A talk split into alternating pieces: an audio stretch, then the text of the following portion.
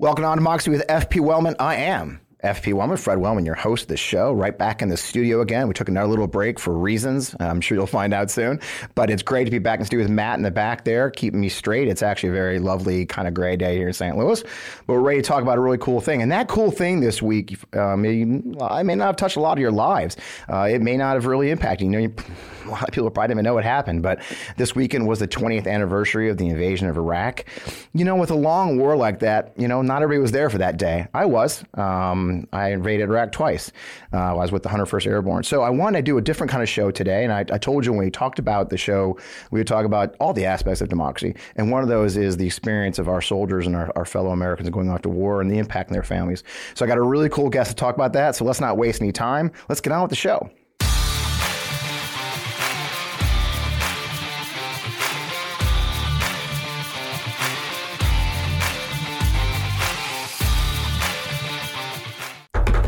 Welcome, welcome, welcome. Once again, as I mentioned right before the music, I am Fred Wellman, your host of On Amongst the FP Wellman, coming to you on all your favorite channels from Apple, Spotify, Google, Buzzsprout. Where else, Matt? Jesus Christ. YouTube. We're everywhere, man. We're like a virus. Some, soon on Substack, by the way. Big news coming on that. Anyways, it's a lot going on right now. Hey, look, DC's as crazy as always. We're all on indictment watch. Uh, Mr. Trump, you know, is saying he's going to get arrested. Everybody wants to break law. It's great stuff. We're all, everybody's doing that. Look, I'm not going to predict. Uh, look, I, we could all dive on that grenade. I, have thrown enough grenades on that. I'm not. I actually just want to take a step back, as I mentioned previously, and talk about something that impacted my life and, and many of the people I work with and their lives and their families and, and our nation as a whole and the, the, the soul of our nation. And that, of course, is the uh, beginning of Iraqi, Operation Iraqi Freedom in, in, in 20 years ago. I, of course, was there at the 101st Airborne. As I thought about guests, I wanted to get somebody who had a really unique perspective. And I, I actually, I talked to some of my former generals or, you know, bosses and stuff.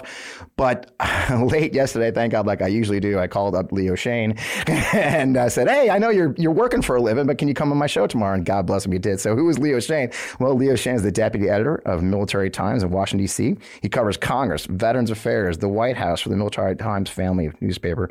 Now, here's where it gets interesting. He's covered DC since 2004, focusing on military personnel and veterans policies. His work has earned numerous honors, and I want to list those because it matters, including a 2009 Polk Award, 2010 National Headliner Award, the Iraq and Afghanistan Veterans of America Leadership and Journalism Award, which I was really proud to be there for the actual ceremony, Leo. and of course, the really prestigious the VFW, VFW, Vera Foreign Wars News Media Award, which he got at the VFW convention.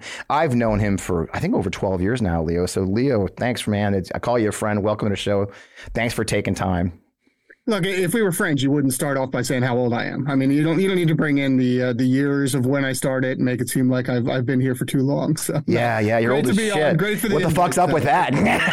I mean, same job for 20 years. It's fucked up. well, it's, been, it's, it's been great. I, I sure. that question a lot. I get a lot of like, why are you still doing the same thing? And like, I, honestly, you know, not a lot of people cover veterans issues, and no. it's been it's been a pleasure for me. It's been yeah. I've I've been able to to be on stories that are that are really important to America, really important to the veterans community that a lot of people overlook. So, you know, I consider myself pretty fortunate uh, to have found two different organizations that that have paid me despite uh, despite my, my my poor writing skills and my poor interviewing skills. But I, you know, I've been doing this. I, I, I, was with Stars and Stripes for nine years. Been with Military Times for nine years now, um, wow. and it's it's it's great. It's given me a unique perspective on on a lot of this. Well, that's it. You know, and and, and you're and not to blow smoke up your ass, but that's what we do in the show. Is like you're the. You're, I'm happy to take it. Yeah, take it. Yeah, Bendo, uh, you're the, you're you're considered, and this is not you saying this. This this is all my friends and people who know you. You're the dean of the veteran press corps. You're you're the guy who's been there for so long. I, when we we met the first time, I'd followed you for years, and then when I started my firm, Scout Comms, and got hired by this little company, a little hardware firm uh, called Home Depot in 2011. Um, I remember we attended the National Coalition for Homeless Veterans annual conference in DC. And I, I just got, it was actually only been on the job for like three months with Home Depot, and they sponsored it that year. It was 2011, May of 2011.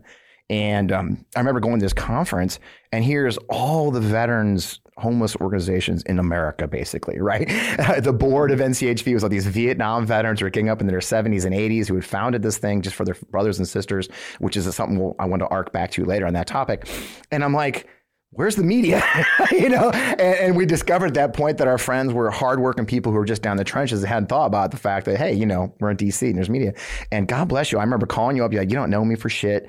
Um, I'm here with the Home Depot Foundation. They've just launched a $30 million over three year program to help veterans you got five minutes, and God bless you. You ran over from the, I think you ran over from the press club, and Stars and Stripes yeah. had you at the National yeah. Press Club, and, and and thus began a long and painful relationship for you. Yeah, for, the next, for, the next, five six years, you called me every week with another story. So. Uh, no, it's actually nine. nine. well, no, you had other people calling me after the first few years. So, you know, little, I do. That's true. I did have people. I had people at one point. I was actually in no shit initially. I mean, and that's and, and you kind of answered it right, but I do start off with you know how'd you get here? You know, you you you how did you end up focusing on the military and the veterans? You, you, came out, I think, Delaware, where you went to journalism. I think, you know, and I think you went through, you stopped in Pennsylvania, you stopped in Illinois, and then you ended up in D.C. eventually. What yeah, brought you to was, this moment? It was, it was, it was uh, a big accident on my part. I never intended to cover military and veterans issues. I don't have a lot of uh, military background in my family. My father-in-law served in the Navy, didn't talk about it much before he passed away. Uh, both my grandfathers served in World War II, but same thing, couple stories here and there. So I never really felt any deep connection to the military or the veterans community. Um, I was just looking for, you know, what are good stories. So when we moved to DC, uh, a position open at Stars and Stripes, talk about military personnel issues. At the time, it was no conversation about Veterans Affairs. This is 2004, and it was like we don't we don't talk we talk about the troops, talk about DoD. We don't yep. we don't talk about VA though. That's that's a whole nother issue, and that's yep. It's one of the giant things that's changed over the years. And I, I, I still complain that VA is undercovered, that veterans should be more covered. There should be a veterans reporter at every major paper because this is a, a key part of the community now.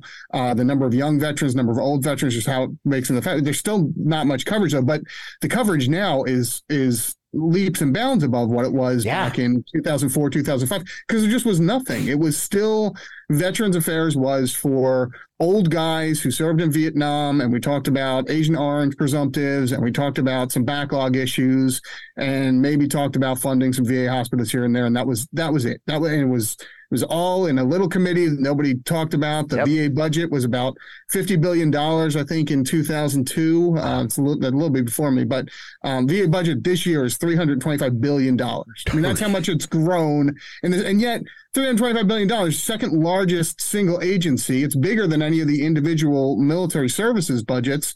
Um, but there's still about a dozen of us that really are are keeping any tabs on it, keeping track of it. As opposed to the DoD, which has you know, a couple Entire hundred press corps. yeah, I mean a full press corps, full press office, and everything. So. Yeah. Um, so you know, it's it's it's it's been a fascinating ride. It's been fascinating to see just just how much has changed, and yet I, am still left with this impression that we don't we don't talk about veterans enough. Still, we don't talk about these issues enough.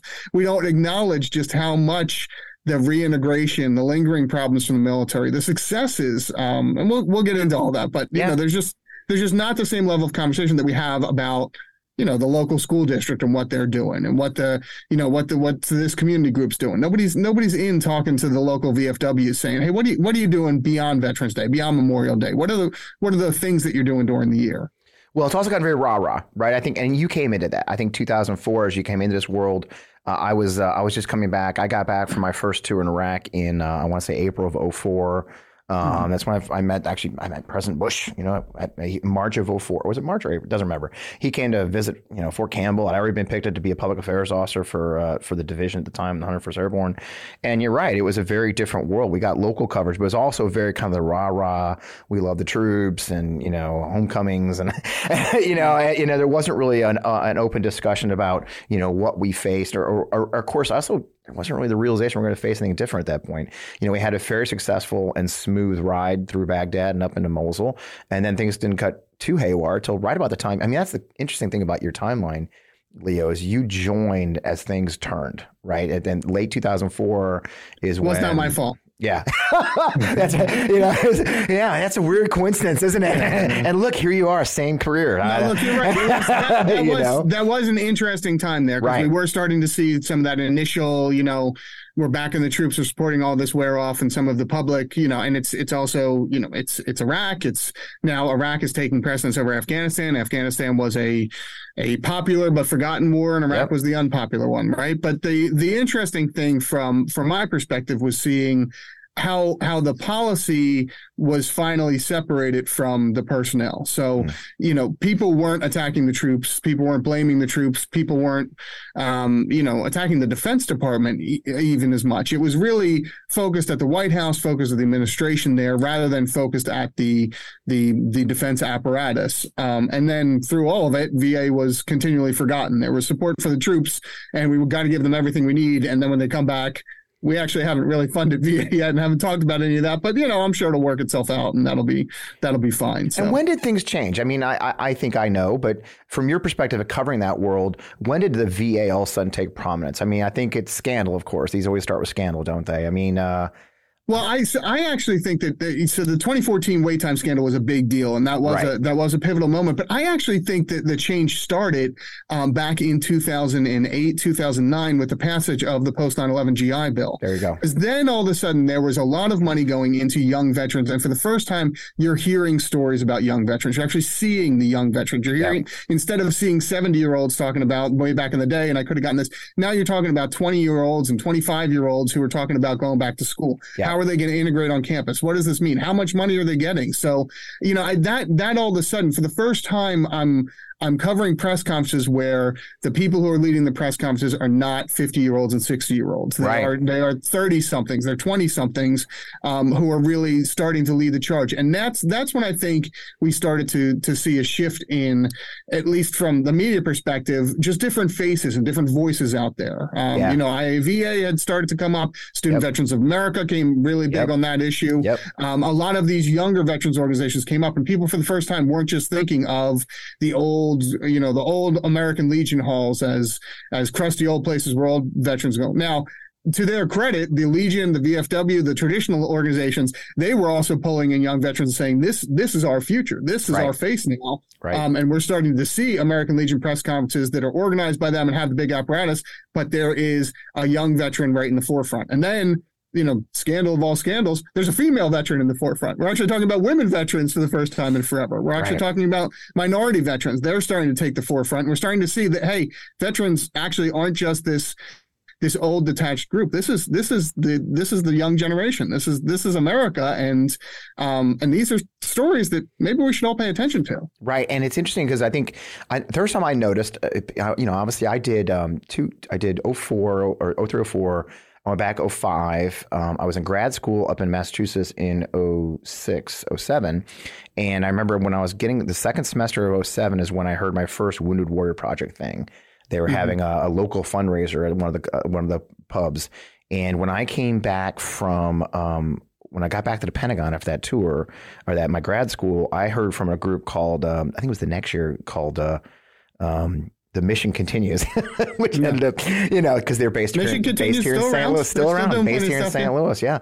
And so uh, I, I, hung out with them. I became their Washington D.C. It's funny when I was assigned to the Pentagon, I actually was their Washington D.C. volunteer for the mission continues when it was just Eric Greitens and three people. And I hmm. actually helped arrange one of the first things I did as a veterans advocate was I arranged a wreath laying ceremony, believe it or not, for them, you know, because I was still in service. But but that's I think that's when I started it from my perspective. In 08, you start, yeah, you said you nailed it. I think it was 07, 08 as these young veterans started rallying around the idea of a, a new GI Bill, rallying around the idea we have to take care of each other, that our generation, much like these guys, and that's why I walk. I, I posted yesterday uh, the National Coalition for Homeless Veterans honored Vietnam Veterans Day, and their founders are all the all Vietnam veterans, and that's what these. I mean, I talked to these men like Ralph and others there NCHV, you know, they were, it was the mid 70s. It was after, you know, not like five, ten years of the war, and they saw their brothers and sisters homeless.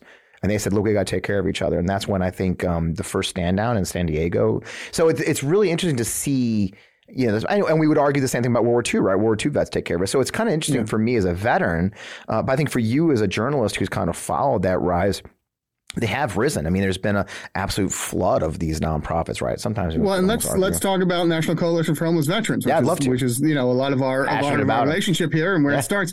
Um, that, that organization has been around for a long time. Yeah. But prior to 2010, 2011, I don't know if anybody knew it existed because nope. we didn't. Homeless veterans were in the background. That was right. not an issue.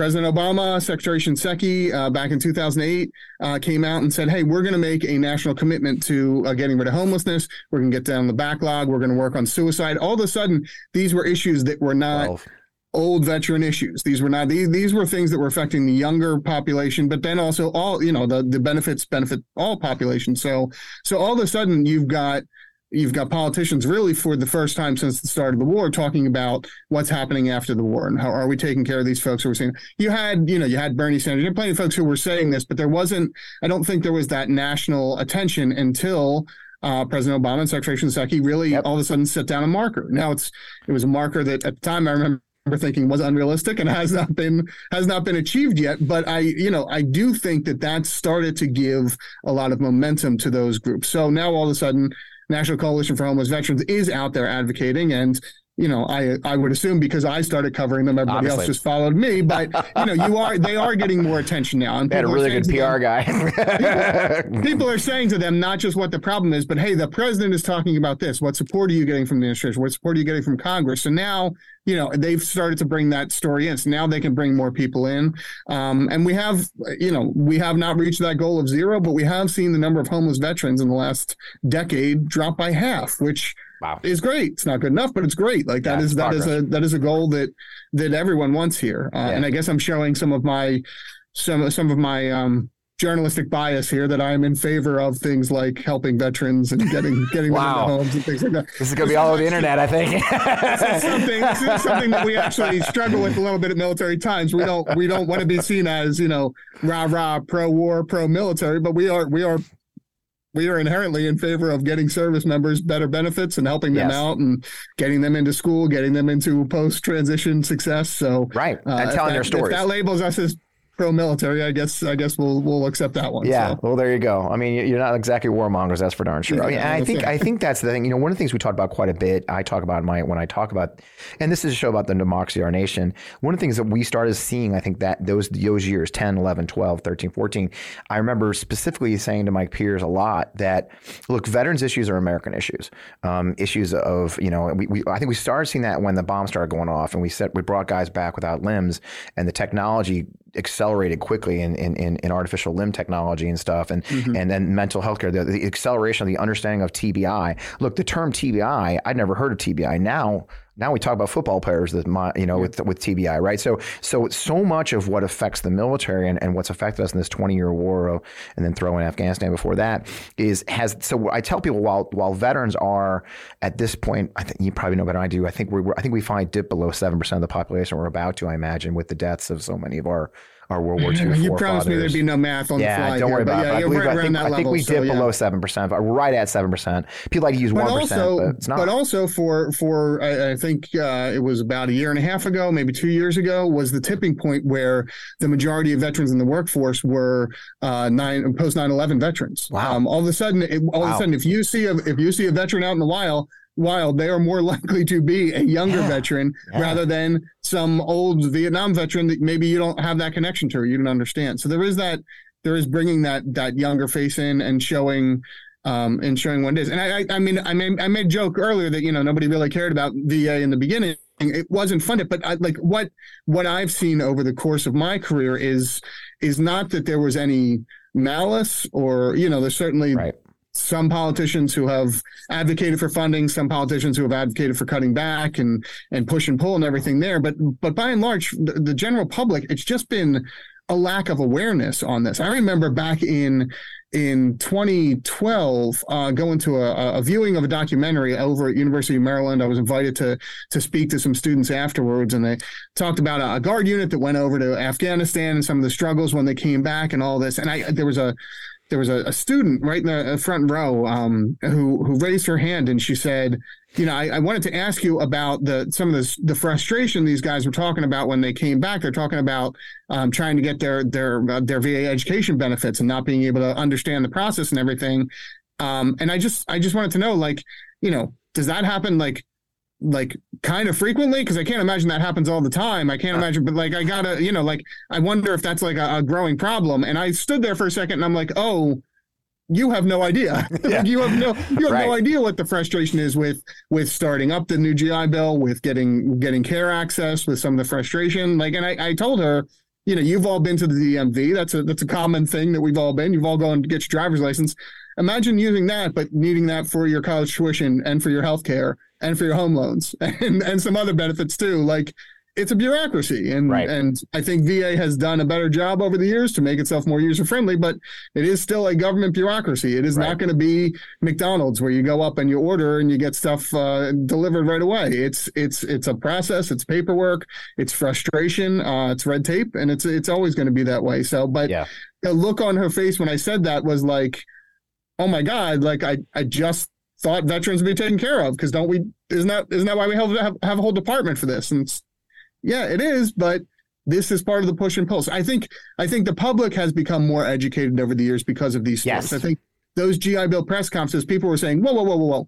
These guys get education benefits. What do you mean it doesn't cover most of their tuition? I thought they were going to school for free. No, not anymore. What do you mean there's a wait time scandal and you might not be able to get VA care for months and months and months, or it might get covered up. What do you mean that like these benefits you could you can file stuff and it takes a year for before they get any any check? What what is going on? So that that slow public awareness has helped move things forward. That that spurs political action. That spurs some of these committees that were once afterthoughts to get more in the limelight. It spurs other committees to get on this. You know, it used to be VA had the, the three or four hearings on VA issues every year, and most of them were just inviting the veterans groups to Droning. come in and, yep. and complain and whatnot. Now you know, you get the small business uh, committees to to weigh in on some things. You get the the armed service committees have joint hearings with the with the VA committees. You get that this year. There's the Senate uh, Judiciary is going to be weighing in on some stuff with the Camp Lejeune um, uh, Benefits Act and uh, some of the issues with that. So all of a sudden, you know, everyone everyone's looking around saying, "Hey, do we need to be helping out veterans too?" And that's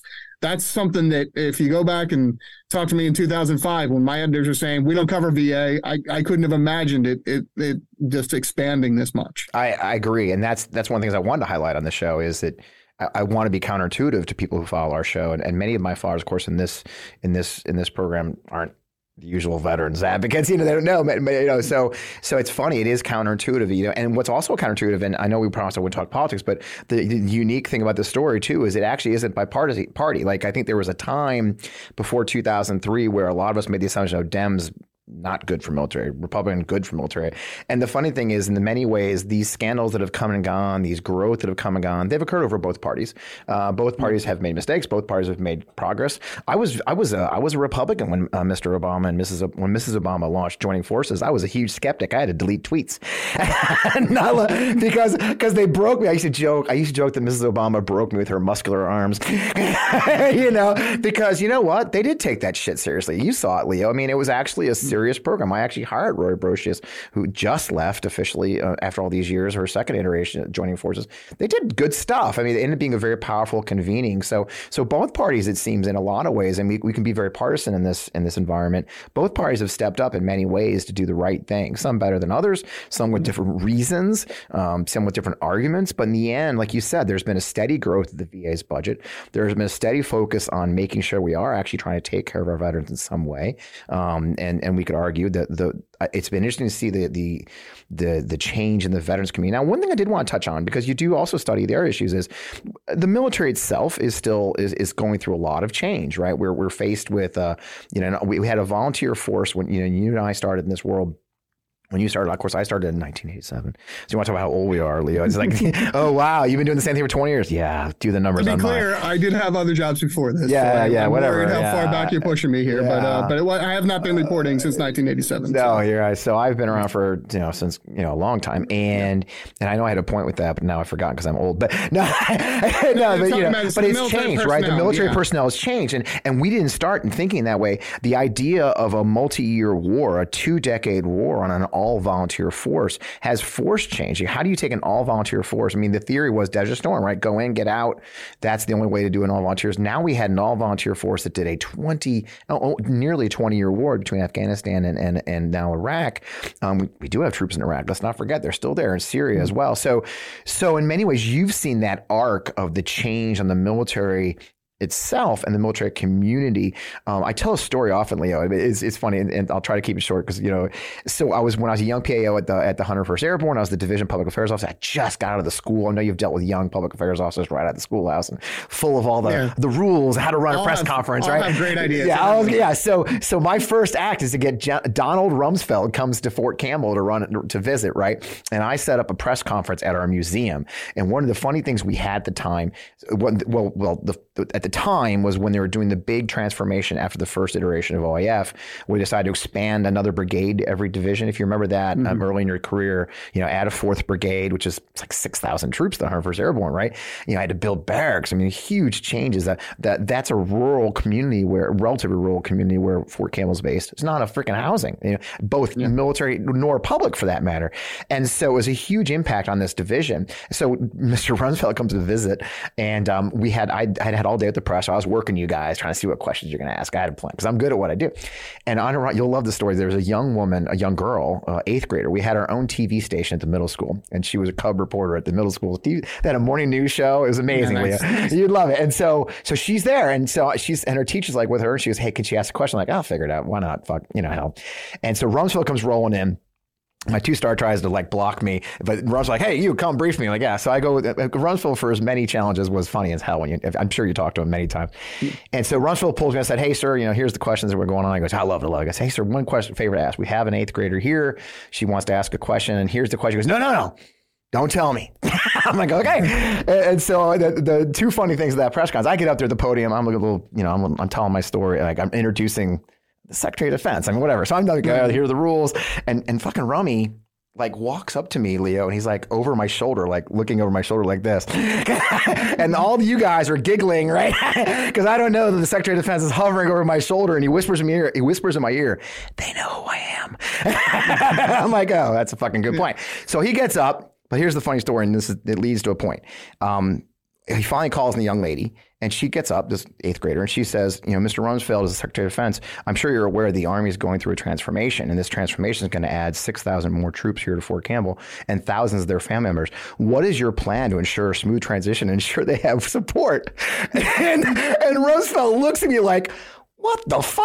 I'm like, I told you it was a good question. And yeah. and and goddamn Leo, he answers that question. And you know what? You know what question made the national news that night out of all you and your peers in that room? That young woman's question ended up being run on ABC. But it brought up a good point, and I, is that this military family issue here? We're talking 2004 uh, has been an issue of growing, and, and you report a lot on that. Is do you think the military has made the improvements? I mean, how are our military families doing? I know we, we have challenges. There's the housing scandal with mold in the mm-hmm. housing. Where do you think that arc has gone? And, and, and it feels like that's so, not gone as well as veterans, to be honest. I, well, I mean, I, I, I, don't know. Look, those issues have been there, and it, yeah. it's it's always struck me. Again, I'm coming in. I'm coming in 2004, and I'm covering these issues really for the first time. Mm-hmm. Um, I did work uh, up in the up in the Philly area, um, covering a, a, joint naval station near reserve base, so I had a little bit of familiarity, but nothing nothing really serious. Yeah. Um, but those kind, but I, I was used to covering some of those kind of parochial issues and you know how you how you interact with community and everything so um, so it's not that those family issues weren't there but but they were very local they were not national news they were right. not the focus of it and everything and i think again as we've as we've um, you know as the war drug on all of a sudden as the numbers start piling up as we see that there's young families there's young uh, young men and women who are serving there's there's more attention on all of these things. So family issues, while they've always been there, the housing issues, now they start to come into focus because we start to see things like the Walter Reed scandal, where right. troops are coming back and they don't have that attention. Whereas before, you know, it's, it's not like other hospitals weren't a mess. It's just that it wasn't the national attention. It wasn't serving the the younger folks who were coming back from a war that we just started. So At they, the flagship the hospital, of, right? The flagship yeah, so hospital the lens of war, yeah. The lens of war starts to accelerate all this. Some of the yes. military pay issues we saw we saw better pay for a little while. Now it's back up, although it's more inflation and less attention. But um, we had things like "Don't Ask, Don't Tell," which had been lingering for for what um, 15 years at yep. that point, or you know when when it was passed back in '93. Yep. So uh, so I'm doing the math wrong, but but whatever. Like, I was a company commander at the time. Back, was a young commander. That comes back to the forefront. So all of these all these human issues start to drive all the other policy issues, and it's it, it's interesting when you when you look back there was a there was a real you mentioned it before there was the thought we're going to go into both these places it's going to be over in no time it's going to be like the first gulf war was like right. it's just a quick hit and then we're done now to here as it extends on there's a real fight in the dod and a real fight in the larger military advocacy community of what does our stance need to be do we need to start shifting towards um, guerrilla warfare and Humvees and counterterrorism operations, or do we need to be worried about China and Russia and the bigger things? And where's our money going to be, and how are we going to do this? Um, and DoD, as it as it often does, after a while, just came up with the solution of why don't we just do everything? And why don't you right. just give us money for both? So, so we'll just keep piling money on, and now we'll do everything, and it'll be great. Um, and then you've got to figure out how to balance the budget other ways, and that's your problem. But, um, but it's you know, it, it becomes, that really does sum it up quite well. yeah, you guys figured out. There, was, there really was not that choice that was was made at any point. But yeah. it's but but when you see that, when you start to see these folks come home, you do start to see the the personal side of this come. So the the family issues, you know, all of a sudden it's not just you know, well they've got to live in housing. And I'm sure the DoD deals with this. Now it's oh no, this this person was killed overseas, and how are we taking care of their kids? How are we taking care of that that spouse? Um, do they have housing? Wait, they're coming back and they're living in just as bad conditions as they did overseas. Like that doesn't make sense. Why are they why are they struggling to get their education benefits once they get out? Where do they integrate? So so we've learned it's never a quick thing, and you know, ideally the money and the resources and the support systems would be there when we start it, but um, but I, I think there has been just more of a focus, more of an appreciation. I, I hope that it's there's just more of an awareness yeah. um, among the entire American public that that service members are people too. I mean, this is let's be honest. Yeah. Like there, there, we we've you and I have talked for years, and yep. I've written for a long time about the gap between the military community and and the civilian community. I I had no real connections and no real conversations till I started covering this, um, and yet there are there are veterans in every community. It might be right. the might be the old guy who lives down the street. It might be the young couple who lives here. It might be the uh, the mom who's who's uh, dropping her kids off at school with you. Like, but you know multiple veterans. You just didn't think about it before, and now the country, as we deal with that, as you learn about these people, you think, hey, why is why is Megan dealing with crap over at the uh, at the VA? Shouldn't she be getting better stuff? Maybe I should complain to somebody. I mean, I'm sure she's complaining, but maybe I should be complaining too. So yeah, um, yeah. And I, in I, fairness, Megan actually got her knee replaced and she's doing fine. So, yeah. so. well, you know, I, I, I do, I, I, am proud of my fellow Americans. I mean, it sounds fun. Again, it's counterintuitive. I think when we were talking before the show, I had, a, a, I mentioned that I participated in the invasion 20 years ago. And one of my followers said, you know, we just, you know, our veterans should get everything. We're not treat, we still don't treat our veterans right. I said, I don't know. I'm not, not to, actually we're, treated pretty well. Yeah, I mean, I don't want to be counter too. I mean, I, there's always there's always more, but I mean, I'm not going to lie to you. We, have got a pretty good setup. You know, my my uh, I'm I'm a veteran. My son is a veteran. My son-in-law still serves in the National Guard.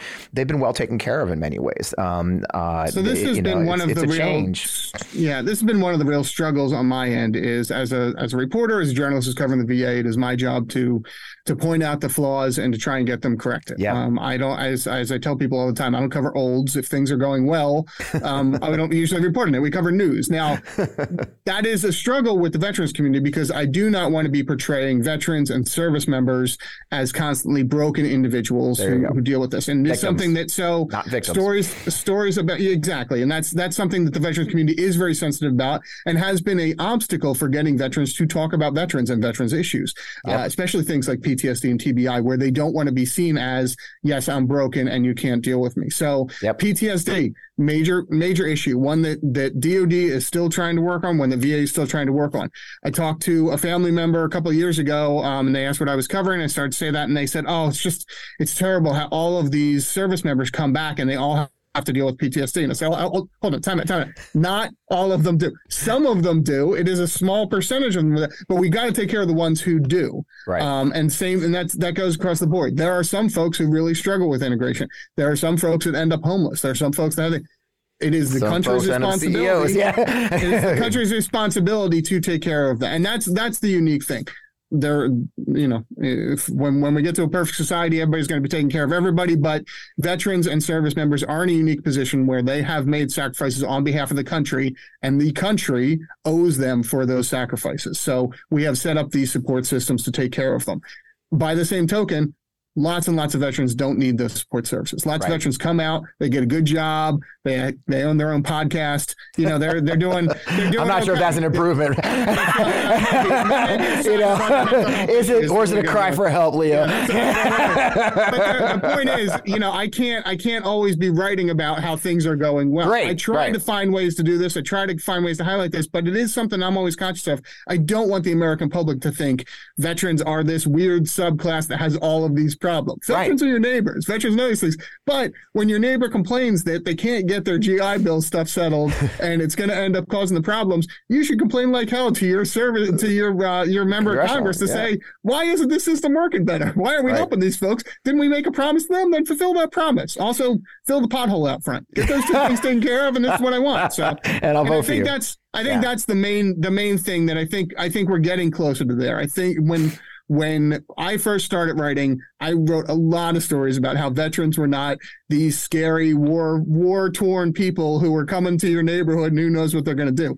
I think we've gotten past that. People have seen sons and daughters come home. They've seen friends. They've seen their kids' college classmates come home, and they you know and they're like, all right, like yeah, he, he had he had this issue and that issue, but like you know that's cool. Now he's now he's working in finance. Now he's got this boring accounting job. Lot, he's doing fine. you know, this, is, this, is, all good. So so I I hope that we continue to see that, and I hope what yeah. that is is it puts it puts VA on par with the other agencies where we say, hey, this is something where, yes, this serves a specific group, housing and human services. That serves a specific group, but also I expect you to serve that group. I expect you to do this. I expect you to VA. I expect you to serve this. You know, so as opposed to uh, VA, DOD. I never served, so none of that's my problem. Right, and I really appreciate that. And I think that the, the best highlight of that is you do a great. I, I, I still follow your stuff on Twitter, you know, and and it still is the veteran unemployment number, right, which continues to other, hover. I have some other people you can follow who have better yeah, stories yeah, than me. I can get you. I'm, still, I'm, a, I'm, a super fan, but you know, it, it is it is. um you know, the veteran unemployment is a perfect example, right? It, it, has, other than we had that, we had a real disaster those few years, uh, 10, 11, 12, 13, 14. And then we saw a flip, right? We saw that number start to flip and then, then just drop dramatically, where I think it just generally hovers half the actual, in general, half or a point. Not quite below. half, but it's lower. It's, yeah, it's, it's lower, like a, at least a it's point. consistently yeah. lower. Consistently so, lower. Look, I haven't, it has been, seven or eight solid years since I've had to write a story about yeah. how how service members need to translate their resumes yeah. for a civilian audience. That was that was a staple in. The, oh my in god! I know like, agony, man. Many, but like, but but it was necessary then because yeah. there were a lot of people saying, "I don't understand this." I'm like, "What do you don't you understand?" This person did army logistics. They can work for UPS now. Like right. it's the same. It's the same process. Just just send them, you know, send them up with a new computer program and send them on their way. It's They'll fine. Figure it out. So we, we tend I, to figure I, shit out. I, we're not seeing that now. We're not seeing yeah. the convincing college campuses that veterans will be on okay on campus. We're yeah. not seeing the show companies that these are got. these are these are highly motivated, uh, you know, highly attractive job candidates that that they want to get. So I, I do I do feel like we're past some of those things. Now the next step is do we really understand when we say what does it mean to reduce veteran suicide? What does it mean to continue to reduce veterans homelessness? What is that going to require? And what kind of commitment is that going to take, not just from the veterans and the DoD and the military community, but from the public at large, because yeah. these are these are problems where those those corners have solved probably as much as they can. And now at this point, we need innovation from civilian medical things. We need community partnerships that have nothing to do with veterans, but are going to be able to produce more beds so that homeless veterans can get into them.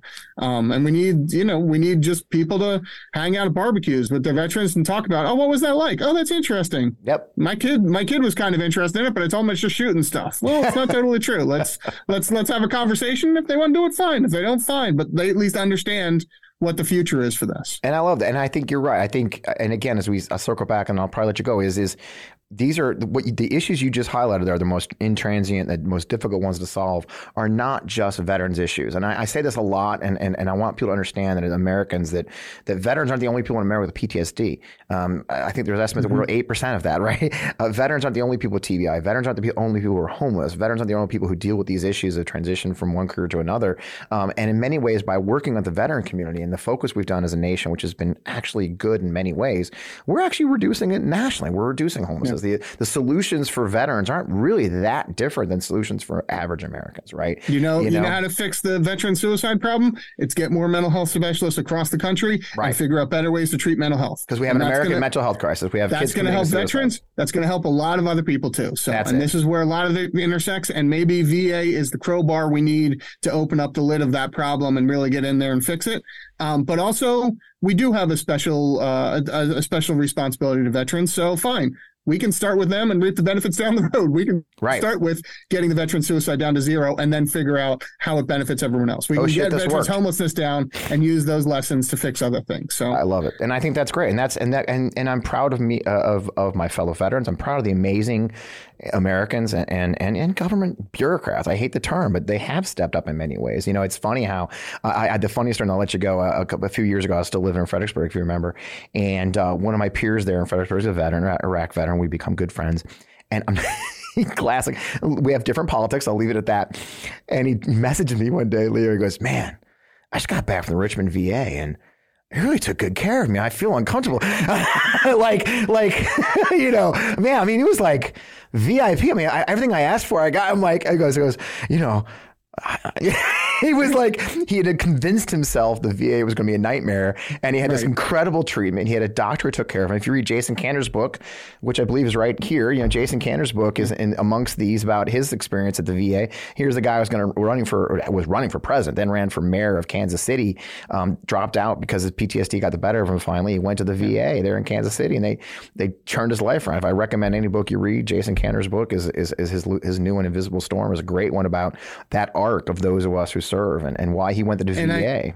I wonder. I wonder if individuals like uh, John Fetterman, Senator yeah. Fetterman, could publicly talk about some of their mental health struggles, if not for all the veterans and all the military members we've seen over the last 15 years publicly talking about their struggles trying to normalize it when you see when you see big tough army men talking about you know their struggles with with adjustment and their struggles with PTSD, it makes it easier for everybody else to talk about it too. So I've been very open. Um, you know, you know, you've seen. Yeah. I've been very open about it, and it's always been gratifying to me when I when I talk about my journey because I only started my journey really getting healing about five years ago when everything went to shit and I had to, you know, and the journey I went through, it's always gratifying to me. I'll reach out and it, it is what you just said. I'll have a lot of guys that look like me who are retired colonels, a lot of them retired lieutenant colonels like me it's amazing to me how many 40, 50 year old guys reach out and say, dude, I think I should get help too. Like, yeah, you know, it's like the, but also civilians who say to me, like, oh man, I really appreciate, you know, the fact that, you know, you're Mr. Ranger and four time combat veteran and, you know, all that stuff. And you're saying, look, I, this was hard for me.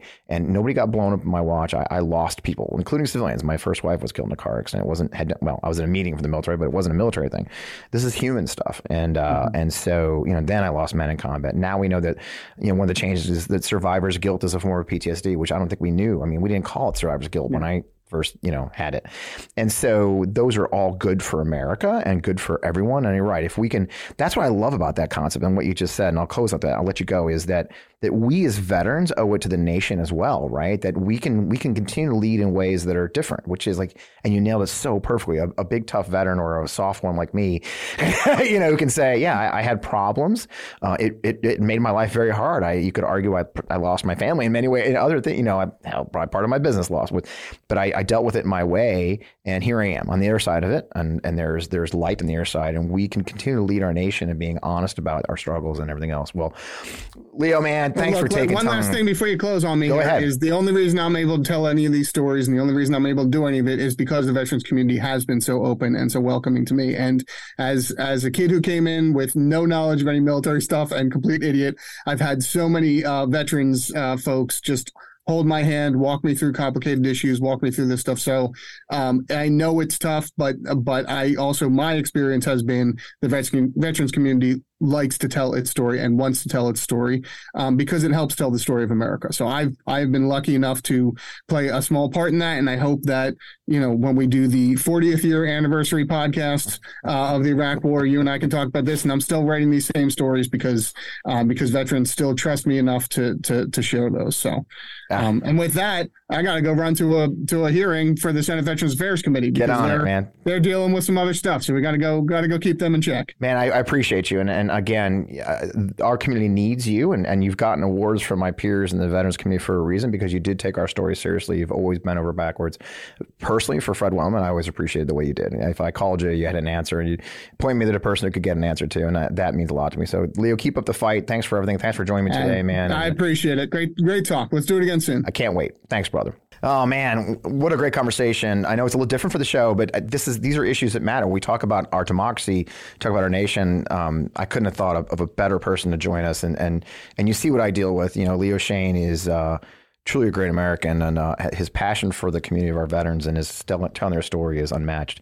Uh, I got he had to rush off to a hearing, so he didn't get it out. But you can find him on Twitter at, at Leo Shane. Um, he's there all the time. He's we'll, we'll, we'll, we'll, tag him on our Twitter. Of course, our our Twitter is on Democracy Pod. I'm FP Wellman. Before I let you go, I do want to reflect for just a moment on my experience. Um, you know, I remember about this time uh, when this show comes out, I was I was on our probably our second stop in Iraq. Um, I was with the 101st Airborne Division at the time. I was a, I was qualifying that Black Hawk helicopter as my second helicopter. I had invaded Iraq essentially in 2000, or excuse me, in um, 1991 with the 24th Infantry Division, the big left hook of Desert Storm.